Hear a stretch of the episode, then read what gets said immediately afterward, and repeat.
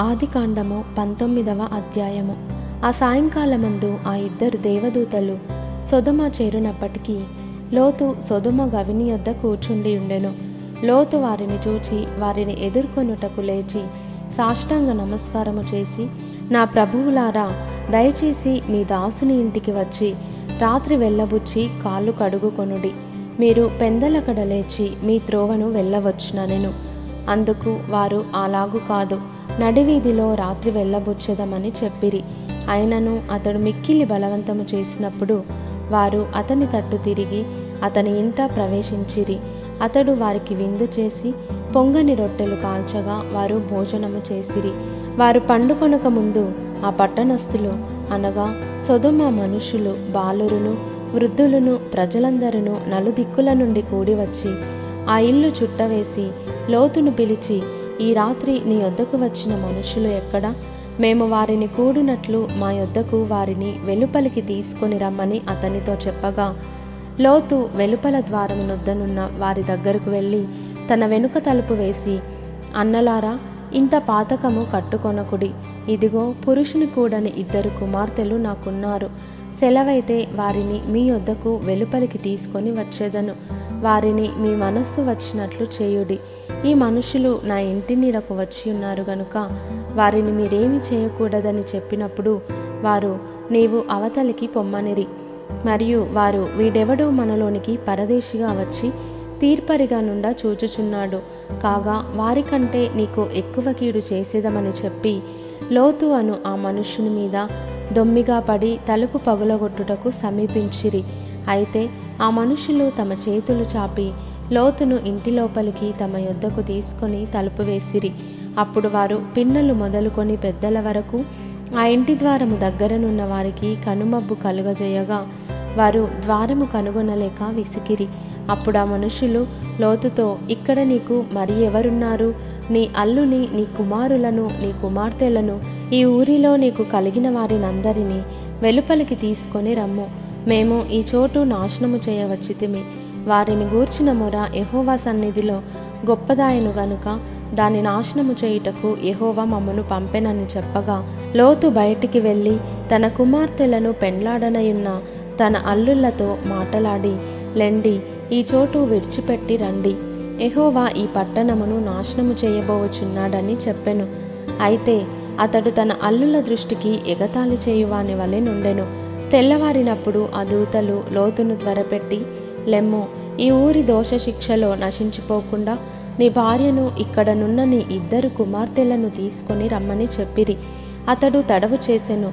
అప్పుడు అతని మీద ఎహోవా కనికరపడుట వలన ఆ మనుష్యులు అతని చేతిని అతని భార్య చేతిని అతని ఇద్దరు కుమార్తెల చేతులను పట్టుకొని వెలుపలికి తీసుకొని వచ్చి ఆ ఊరి బయట నుంచిరి. ఆ దూతలు వారిని వెలుపలికి తీసుకొని వచ్చిన తరువాత ఆయన నీ ప్రాణమును దక్కించుకొనున్నట్లు పారిపొమ్ము. నీ వెనుక చూడకుము.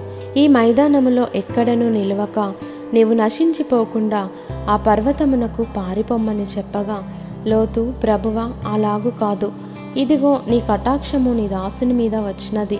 నా ప్రాణము రక్షించట వలన నీవు నా ఎడల కనుపర్చిన నీ కృపను గనపరిచితివి నేను ఆ పర్వతమునకు తప్పించుకొని పోలేను. ఈ కీడు నాకు సంభవించి చచ్చిపోవదునేమో. ఇదిగో పారిపోవుటకు ఈ ఊరు సమీపములో ఉన్నది. అది చిన్నది. నన్ను అక్కడికి తప్పించుకొని పోనిమ్ము. అది చిన్నది కదా నేను బ్రతుకుదునని చెప్పినప్పుడు ఆయన ఇదిగో నీవు చెప్పిన ఈ ఊరు నాశనము చేయను. ఈ విషయములో నీ మనవి అంగీకరించి తిని. నీవు త్వరపడి అక్కడికి తప్పించుకొని పొమ్ము నీవక్కడ చేరు వరకు నేనేమీ చేయలేనను అందుచేత ఆ ఊరికి సోయరు అను పేరు పెట్టబడెను. లోతు సోయరుకు వచ్చినప్పుడు ఆ దేశమున సూర్యుడు ఉదయించెను. అప్పుడు యహోవా సొదుమ మీదను గొమొర మీదను యెహోవా యొద్ద నుండి గంధకమును అగ్నిని ఆకాశము నుండి కురిపించి ఆ పట్టణములను ఆ మైదానమంతటిని ఆ పట్టణములలో నివసించిన వారినందరినీ నేల మొలకలను నాశనము చేసెను. అయితే లోతు భార్య అతని వెనుక నుండి తిరిగి చూచి ఉప్పు స్తంభం తెల్లవారినప్పుడు అబ్రహాము లేచి తాను ఏహోవ సన్నిధిని నిలిచిన చోటికి వచ్చి సొదొమ గొమొర్రాల తట్టును ఆ మైదానపు ప్రదేశము యావత్తును చూడగా అదిగో ఆ ప్రదేశపు పొగ ఆవము పొగవలే లేచుచుండెను. దేవుడు ఆ మైదానపు పట్టణములను పాడు చేసినప్పుడు దేవుడు అబ్రహామును జ్ఞాపకం చేసుకొని లోతు కాపురమున్న పట్టణములను నాశనము చేసినప్పుడు ఆ నాశనము మధ్యన లోతు నశించకుండా అతని తప్పించెను. లోతు సోయరులో నివసించుటకు భయపడి తన ఇద్దరు కుమార్తెలతో కూడా సోయరు నుండి పోయి ఆ పర్వతమందు నివసించెను. అతడును అతని ఇద్దరు కుమార్తెలను ఒక గుహలో నివసించిరి. అట్లుండగా అక్క తన చెల్లెలితో మన తండ్రి ముసలివాడు. సర్వలోక మర్యాద చొప్పున మనతో పోవుటకు లోకములో ఏ పురుషుడును లేడు. మన తండ్రికి ద్రాక్షరసము త్రాగించి అతనితో శయనించి మన తండ్రి వలన సంతానము కలుగజేసుకుందాం రమ్మని చెప్పెను.